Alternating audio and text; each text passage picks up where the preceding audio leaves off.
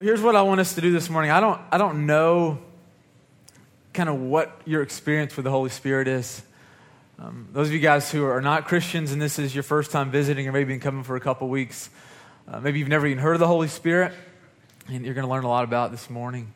Uh, those of you guys who have grown up in church, um, we're kind of all over the board uh, with the Holy Spirit, right? Uh, like some of us probably grew up in churches where we taught on it and you're very familiar, very comfortable, and others of us kind of grew up where the Holy Spirit's kind of mysterious and foreign, kind of like an alien on another planet. And uh, we don't really know what to deal, how to deal with him or what to do with him. And uh, so for the majority of our lives, we've just kind of just, we've known that the Holy Spirit is there, but we get to a passage in Scripture and we just kind of pass over it. Uh, because we kind of live with this misconception that the Holy Spirit is literally impossible to understand, that there's no, uh, no way we can comprehend all that He does and all that He is, and yet Jesus speaks very differently. Uh, we're going to be looking at, at, John chapter 14, verses 15, 16, and 17 this morning. Uh, we're also going to be skipping around uh, John chapter 14, 15, and 16. And, and Jesus has some incredibly clear things to say about the Holy Spirit. I mean, he is just so obvious. It is so black and white that he just says, I want you to know who the Spirit is and what he does. And so this morning, we're just going to like take a step back and listen to the words of Jesus. This is not going to be a comprehensive uh, theology of the Holy Spirit. We're not going to go through and look through every verse in the Bible. Uh, we talked about the Holy Spirit um, a couple years ago. Uh, if you want to go back and listen to a more comprehensive uh, study of you can go back and listen to the podcast. But this morning, uh, we're going to be looking at these three chapters uh, we're going to be thinking about, in light of who the Holy Spirit is, what does that mean for us as a church? And uh, so, John chapter 14, I want to pray for us, and then we're going to jump in. God, I know that what we need more than anything is you. And some of us need to be awakened to the reality that you are God. Others, others of us need to be reminded of your goodness. And uh, others of us, God, we just we need to be with you. And uh, so I pray that as we open Scripture this morning, as we spend some time studying, that you will do the work that, that only you can do of opening our hearts, of, of giving us ears that hear, of, of opening our eyes, of, of God creating a hunger in us for you and to know you. And God, I pray that this morning will be a holy moment where we encounter the living God and that we leave here differently. And we don't just want to encounter you for the sake of encountering. You, we want to, to be different and to know you. So flood this place, Jesus. It's in Christ we pray. Amen. John 14, starting in verse 15.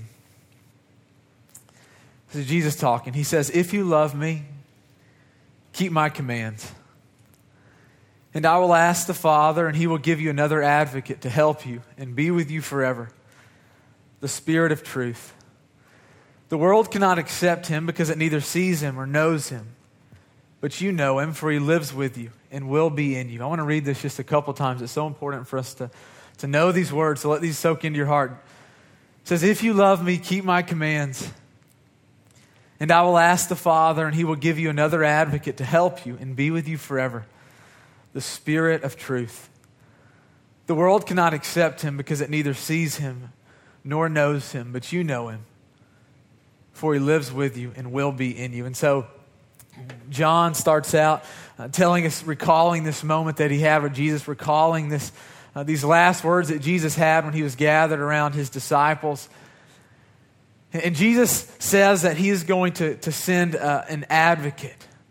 Some of your translations say helper, some say comforter, some say encourager. And the, the, word that Jesus used there is this word that was pretty popular in the first century. It's this word called parakletos. Uh, and it's not important for you to remember that word, um, but it is important for you to know that in the first century, uh, when they would have heard that, their minds would have started racing. Uh, because it was this word that meant so many different things. It was loaded with meaning. And parakletos was, uh, was someone who was called into a courtroom uh, to bear witness for someone uh, in their favor. That, that's one way of uh, that a parakletos function. A second way a parakletos function was he was an advocate that was many times that was called into a courtroom to plead for mercy for someone who was under charge. Uh, a third thing that a parakletos was uh, was someone who had expertise in certain areas.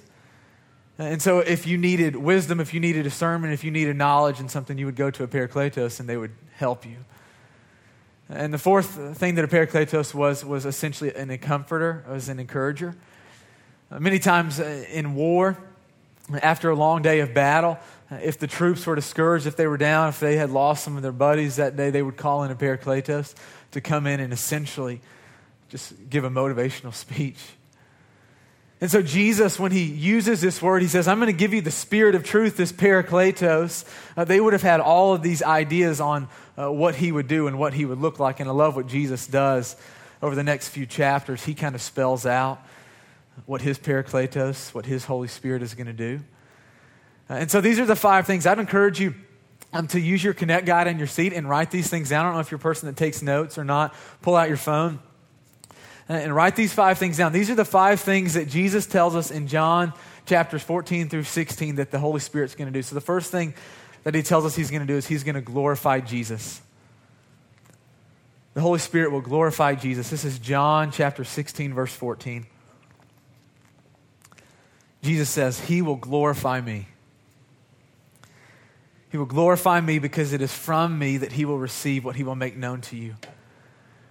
If you've been with us for a while at Ethos, you know that we use that word glory a lot here. The word glory literally just means weight, it means significance. And so part of what the Holy Spirit does is he just points to the significance of Jesus. He points to the beauty, he points to the majesty, he points to the magnificence, he points to the power, to the wonder, to the glory of Jesus. Part of his role, part of his existence is to help point to Jesus. Uh, when I first came to Nashville, I remember I was driving down Hillsboro Road about eight years ago. And there was this site that I'd never seen before. I'm from small town Kentucky, and so he didn't have these. Uh, but there were like five or six of these guys, um, and they were just like like swinging these signs. You know what I'm talking about? Like the sign twirlers. And they like have a lot of fun, like they're throwing it up in the air and twisting behind their back. And at first I was confused, like, what are those guys doing? And then I realized what they were doing is they were advertising for a business. And so they would stand on the sidewalk in front of the business, and the whole point of what they were doing was to spin that sign to get your attention so that you would go into the store. And none of us are confused about the sign twirlers, right? We know that their whole purpose of being there is to point to something else. Jesus is going, This is what the Holy Spirit does. Uh, he points you to me. The Holy Spirit will continue to point out the significance and the glory of who I am. Now, John chapter 14, verse 16, we just read this two times. It says that the Holy Spirit, when He is given, He will live with us and He will live in us. And so, this is incredible if you think about it for those of us who are Christians. That if part of the role of the Holy Spirit is to, to point to the, the, the magnificence and the glory of Jesus, then He does that in us. That in our sleeping, uh, in our everyday life, that the Holy Spirit is constantly in us, pointing us to Jesus. He is helping us think about the magnificence and the beauty and the power and the wonder of Jesus. And I know that this is absolutely true. Last weekend, I had a terrible weekend, just a really tough weekend. Some family stuff was going on in my life. We're kind of sitting up in the hospital. And I remember, like, I can't even uh, recount how many times I kept thinking that Jesus alone can heal. Just be sitting up there in the hospital, and I just randomly, out of nowhere, kept thinking that Jesus alone is sovereign. Uh, that Jesus alone is bigger than this, that Jesus alone is powerful, and it was completely unprovoked. How the Holy Spirit in us, people, will continually point us to Jesus. The second thing that the Holy Spirit is going to do is He's going to guide us to the truth. This is John chapter 16, verse 13. Jesus says, But when He, the Spirit of truth, comes, He will guide you into all the truth. He will not speak on his own, but he will speak only what he hears, and he will tell you what is yet to come. I love this. He, he guides our lives so that we don't just know a bunch of facts about God. He guides our lives so that we don't just become more educated on who He is and what He does, but He guides our lives so that they are lived in a way that brings glory to Jesus. He guides our lives in a way that He leads us to Jesus. And this is incredible. Uh, because since this is true, it means that we're not on our own. That it's not up to us to know God. It's not all on our shoulders to find God and to seek God and to be right with God. And my fear is that many of us have a wrong understanding of what it means to be a Christian. For a long time in my life, I had just kind of this misconstrued view of what it meant to follow Jesus. I kind of viewed my faith like I was Bear Grylls. You know, the, the guy who gets pushed out of a helicopter and he lands in some forest that he's never been in before. And he is on his own to find his food, to take care of himself, to, to find his way out of the nature and to find his way back home. If I ask you how many of you view your faith like that, how many of you would answer, I do? That we, we view faith like it's all up to us to know God, like it's all on our shoulders to be right with God and to connect with Him, right? That's why when we pray and when we fast and when we read scripture and we worship and we don't feel God, we go, crap, if I can't feel God for these things, how am I ever going to know Him? How am I going to be right with Him? And Jesus gives us a better, a different picture. He says, You're not on your own. He says, Not only will the Holy Spirit point you to Jesus and help you see how wonderful He is, but He's going to actually take us to Jesus. A couple years ago, I went on family vacation. Uh, we went up to Coeur d'Alene, Idaho. I know are thinking, like, who goes to vacation in Idaho? It was, a blast. Uh, if you like outdoors, you would love it out there. Uh, one of the things that we did, we went whitewater rafting. And how many of you guys have been whitewater rafting? Just curious. Yeah, a lot of you guys. Um, what is so impressive about whitewater rafting is how unbelievable the guides know the river, right? I mean, every guide is exactly like they smell like Skoal wintergreen and they don't shave, but they know the river. I, I remember uh, just being so impressed with our guide because um, he knew, like, every time you hit a rapid, he knew the exact angle you needed to take uh, the rapid so that you didn't flip. So there's like six positions on the boat, right? And everyone has a paddle. He knew exactly who needed to be paddling when and with how much force they needed to be paddling. Uh, he knew the shallow spots in the water, like he knew the places where you needed to avoid. He knew the places where there were jagged rocks that if you got too close, it was going to be dangerous. And he knew the places where it was deep waters, where you could jump out of the boat and swim, or you could jump off the cliffs. And I remember talking to my guide, and I was just uh, kind of asking him about how he knew this river so well. And he said, before anyone can go out on and be a guide, he said they have to know the river back and forth. He said they literally make us swim the entire river. I was like, gosh. He, he said, and, and they want us to, to be comfortable, to know the ins and the outs, to know everything about it. Uh, I, I, remember thinking that, that our guide, he, he lived there year round, uh, which means that he got to, to watch the rivers rise and watch the rivers fall which means that he not only got to experience the river, but he got to see the river. That's what Jesus is telling us that the Spirit as our guide. The same Spirit that is inside of us as believers is the same Spirit that was inside of Jesus, the same Spirit that experienced everything. The same spirit that, that has gone through everything, the same spirit that knows exactly what it looks like uh, to get to the end destination and to get there safely. The same spirit that is unbelievably capable and competent to lead us to Jesus is the same Spirit that is guiding us. So the Spirit guides us.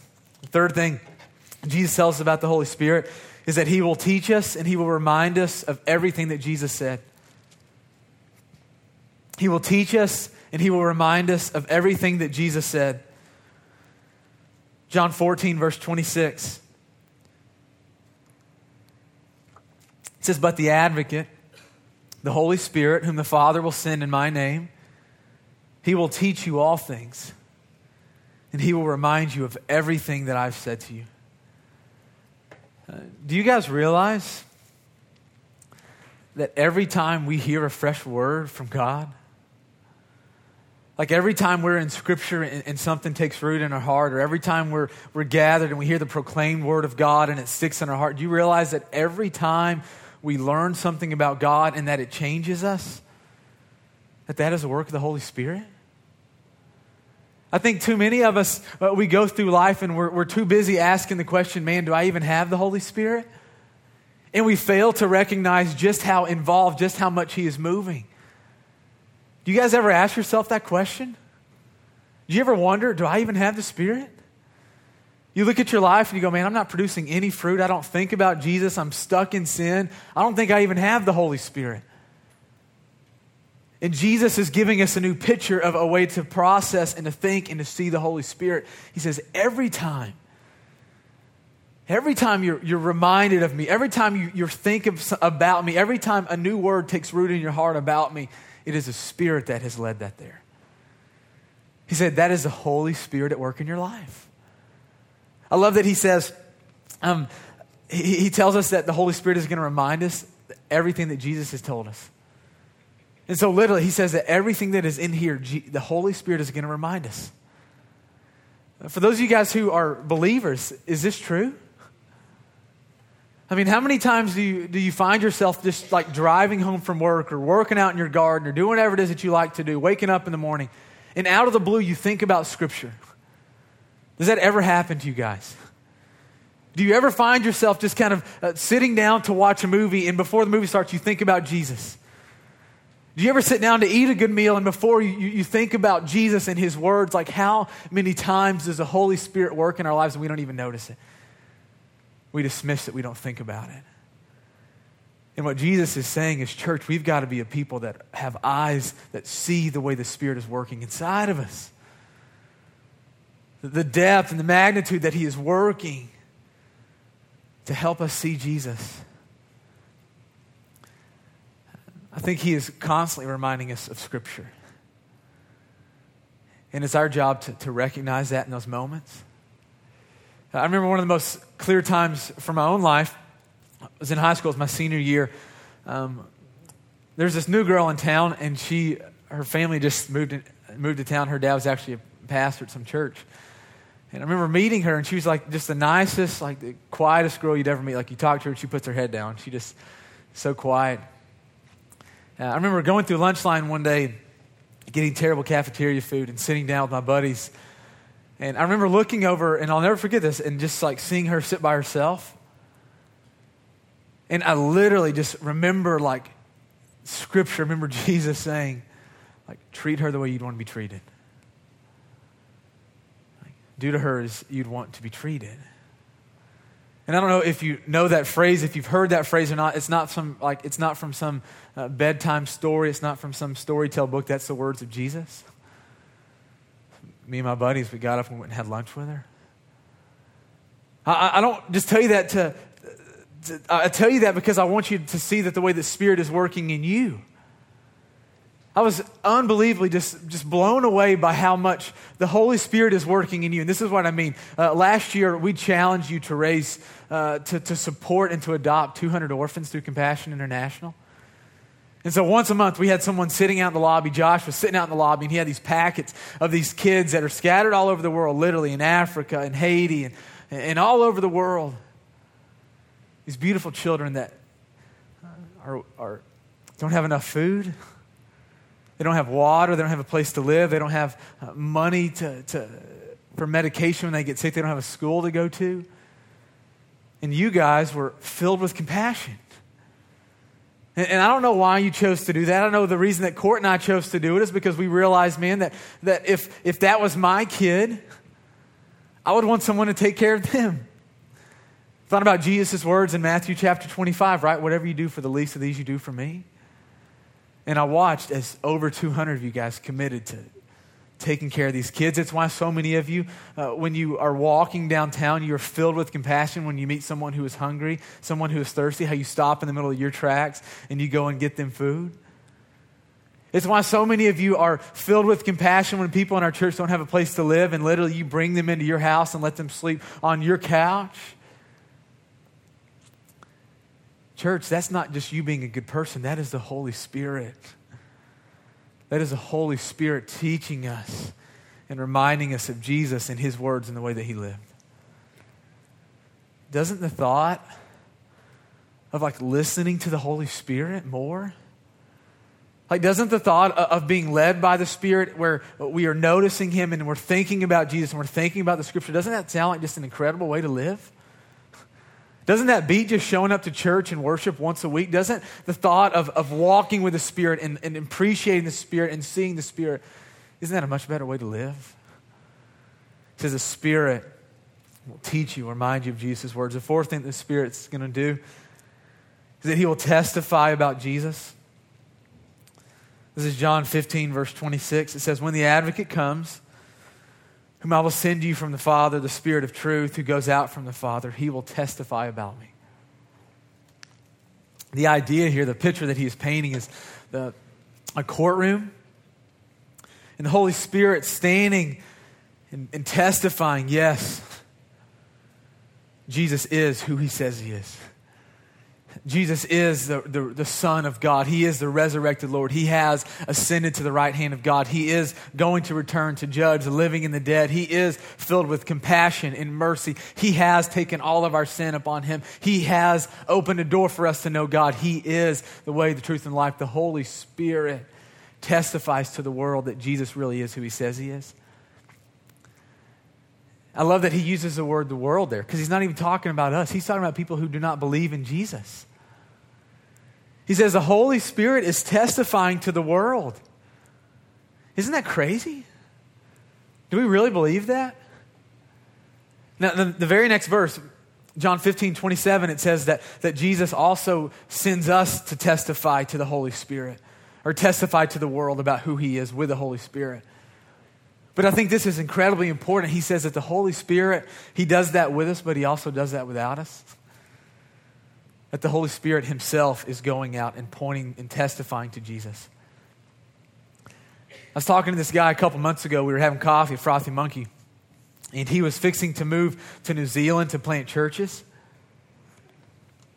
I was talking to him and just kind of about that, and he, he and his wife were in the process of, of raising funds, and they were fixing to move. And he said a couple months ago they had gone over to visit New Zealand just to kind of become comfortable and familiar with the people and the culture. And he asked the, some of the missionaries over there, you know, how are you like sharing the goodness of Jesus? Like, how are you showing people that Jesus is alive, that he is good? It's like, are you inviting people into your house? Are you like studying the Bible with him? Are you inviting them to church? What does that look like? And he said, one of the things that the Spirit of God is doing in New Zealand is he is revealing himself to unbelievers in, in dreams. And I heard that and I was like, what? That seems really weird. And this guy was thinking the same thing. He said, yeah, there's, uh, you know, uh, half the population in New Zealand, they're, they're not believers. And he says, and, and one of the ways that the Holy Spirit is working is that when people are sleeping, literally, they'll just have these dreams about Jesus. And a lot of them, they don't know who he is or, or, or, what he does or what he's about, but they just can't help but think about Jesus. And so, one of the, the ways that missionaries are spreading the gospel is they literally just go up to people uh, that they see people and they're provoked by the Spirit and they just go, Hey, have you been having dreams about a guy named Jesus? And he said, You wouldn't believe it if I told you how many people are like, Yes. Who is he? And I don't know what you think about when I say that story. I had a hard time getting my mind around it because outside of my experience, but I do believe that Jesus is telling the truth here. And if he tells us that he is testifying to a world that, that doesn't believe, that he can do that however he wants, whenever he wants, in whatever way he looks like. The truth is that the Holy Spirit is testifying.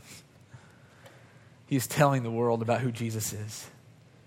I was thinking about how many of us how many of you are here today? Not because someone invited you, but because something was stirring in your heart. I guarantee there are people here today. Uh, it doesn't make sense. You hadn't planned on coming to church, you hadn't been in church in a long time, but you felt compelled, you felt, you felt convicted to come to church. And it's because the Holy Spirit is testifying. He's stirring something in your heart, making you hungry for Jesus. The fifth thing that the Holy Spirit's going to do, this is the fifth thing, the final thing, is that He will convict the world. So, John 16, verses 8 through 11, Jesus says, when He comes, when the Holy Spirit comes, He will prove, or a better word is, He will convict the world about sin, about righteousness, and about judgment about sin because people do not believe in me, about righteousness because I'm going to the Father where you can see me no longer, and about judgment because the prince of this world now stands condemned. Jesus says the Holy Spirit will convict the world. uh, the world being people who aren't yet believers. and I don't know uh, what you think of when we hear the word conviction, but in my mind, it's like always a negative thing. It's like, crap, I don't want to be convicted of anything. He said, the Holy Spirit, though, when the Spirit convicts, it is always for the good of the person. You know, the, the times that that we are convicted, when we are overwhelmed by our shame and our guilt and maybe over who we are or who we've been acting, the Spirit of God convicts us not so that we just live in that place, but so that we see that for what it is. We see how unfulfilling and how sinful it is. And at the same time, we see how beautiful and how glorious and how wonderful Jesus is. And we gladly leave this behind this shame, this guilt, this sin, and we turn to Jesus. The Holy Spirit is always, always convicting for our good. It says that He convicts the world of this. Whether we believe it or not, people who don't yet believe in Jesus, it says that He is convicting them. That He is making them dissatisfied. He is stirring up something inside of them that is making them discontent with the life that they're living. And at the same time, He's also convicting the church. He's convicting us of areas in our life where we are failing to fully submit, fully to live like Jesus. So the Holy Spirit convicts the world. And this is where I want to end today. We talked about kind of those five big things, and it's good for us to understand the way that the Holy Spirit works, and so we can start to identify and see the way that He is moving and working in us. But there's still one thing out there that's just kind of floating. And I think that if we get this, it like just brings it all home. I want to go back to John 14 where we started, verse 16. You guys have been good flipping around so much today. Verse 16 in chapter 14, he says, And I will ask the Father, and he will give you another advocate. So we talked about the role of the advocate. And then listen to what he says. And he will be with you forever. the Holy Spirit will be with you forever. Do we really believe that? Church, Christians, do we really believe that once God gives a Spirit, He is here to stay? Have any of you guys ever wondered, like, does God take the Spirit from me? Have any of you ever been in this place where you have been so broken, you've been so overwhelmed, you've been so caught up in sin, and you've been running from God for so long that you just have got on your knees and you have begged God, God, please don't take your spirit from me? I can't even begin to count all the times that I've prayed that prayer. I can't even begin to tell you how many times I've, I've hardened my heart, or I've run from God, or I've been disobedient, or I've been living in sin, or I've been running from Him and something happens and I go, man, is his spirit still with me?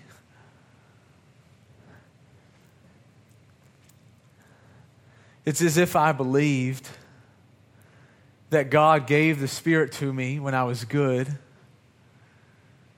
and He took the Spirit from me when I was bad. Does that resonate with any of you? Uh, and, and, the only problem with, with viewing and, and living and believing that is that that's not what Jesus says about the Spirit. Uh, you know that we don't earn the Spirit, okay?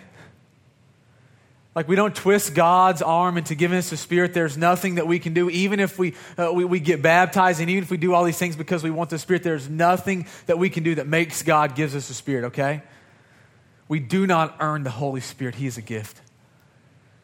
And so, the way that this works, according to John chapter 14, is that Jesus looks down from heaven, he looks down from his heavenly throne where he is reigning over all creation, and he looks at us, his people, and he sees people who are so unbelievably dependent on him, right? Isn't that all we as Christians are? Are just people that realize that everything that we need is everything that Jesus has? We're, we're people that realize that everything that Jesus is is everything that we need? And so we look to him for everything, for all of our strength, for all of our wisdom, for all of our power, for all of for everything. And we love Jesus because we realize what he's been done for us on the cross. And Jesus says, When I look down from my heavenly throne and I see people who love me, who are obedient to me, who, who realize that I'm everything, he says, When that happens, I call the Father, and the Father sends the Holy Spirit. And the Father does not call him back. Listen to this. The Spirit remains with us. Even when we sin, uh, even when our hearts are hard, even when we run from God. Listen to this. In the same way that, that God does not give us the Spirit based on good things we do, He does not take the Spirit when we are caught up in sin, okay? Jesus is not a liar. Jesus is telling us the truth, and we've got to get to this point where we don't just believe this here, but we believe this here, and it changes the way we live. That we believe that no matter what we do, no matter where we are, the Spirit of God is always with us. Do you guys realize that we have been given everything we need to know God? That we have been given everything we need to be right with God, to be in the presence of God, and that hasn't come to us in the form of a set of facts or a list of things to do. But instead, God has given us Himself to guide us to lead us, to be with us. You know that God could have structured salvation. He could have structured a relationship with Him however He wanted. He could have told us, if you do these 10 things, you'll know me. If you do these 10 things, you'll be right with me. If you do these 10 things, you'll be in heaven with me. But that's not the way He chose to structure things. He says, the way that I'm going to pursue you, the way that I'm going to save you, the way that I'm going to be with you forever is that I'm going to send you the Spirit right now.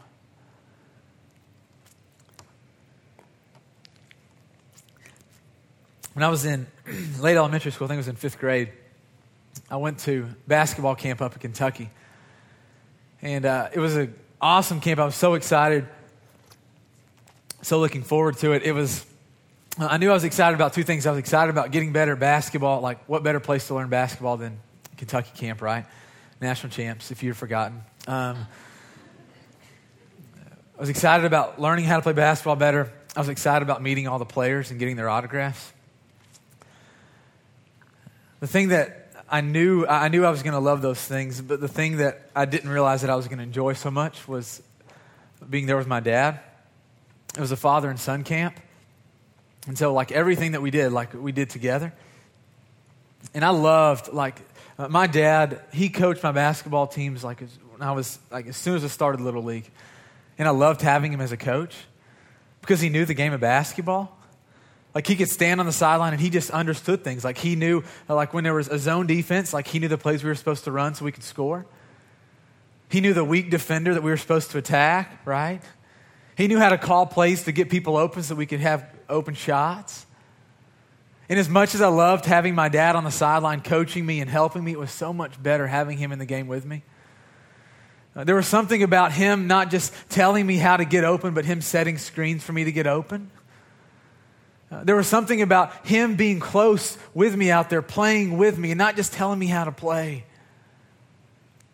There was something about him being out there competing, realizing that the faith, the, the way that things were going to end, like if we were going to win the game, part of it rested on his shoulders.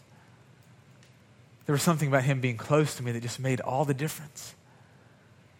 I remember we were playing two on two. We were playing this like behemoth of a man and his son and I blew by his son and broke his ankles, I think. And his dad, I think, was upset about that. And so I went to shoot a layup, and I'm not even kidding. This 40 year old man, like, knocks me to the ground. Like, what kind of a man does that to a kid, right? Maybe it was you. Maybe that was you that did that to me. Shame on you. You're here today. Uh, I remember as soon as that happened, my dad went up and got in that guy's face, and I was like, knock him out, Dad. he didn't. but I remember that, like, being kind of scared and like, what was that all about? But I was instantly comforted because my dad was there. I knew that he was close. He wasn't on the sideline, he was as close as he could be. Uh, you know, and I love that this picture that God gives us the Holy Spirit, the helper, the comforter, the guider. Uh, that God's not on the sideline telling us what we're supposed to do and how we're supposed to do it, but that He is with us every step of the way. He is guiding us, He is leading us, He is protecting us, He is there with us. And so, just kind of thinking about what this means for us. Uh, for those of you who are Christians, I think just what this means is that we've got to, to ask God to open our eyes to see the way the Spirit is working in us. And we've got to fully believe that the Holy Spirit is always with us We've got to start letting that affect the way that we live. We've got to be a people that, that join the Holy Spirit in what He is doing with us, so that as the Holy Spirit testifies to us about who Jesus is, as the Holy Spirit is convicting us, as the Holy Spirit is guiding us, as the Holy Spirit is teaching us, we do those things for other people. Does that make sense? That we join the Holy Spirit because we realize how good it is, the work that He is doing in us, and we want to be a part of that. And so we become missionaries with the Holy Spirit. And we let Him work on us. We're fully obedient to Him. And when He convicts us, we're quick to confess and quick to turn. And when He teaches us, we praise Him. And when we think about Him, we praise Him and we set our hearts and our minds on Jesus, the way that the Spirit is helping us. those of you who are not yet Christians, you realize that the Spirit is like freely given to anyone who loves Jesus. And you go, man, I don't love Jesus now. I'm telling you, it's a process, okay? Jesus says the first thing that you do when you don't yet believe is like you just believe who he is.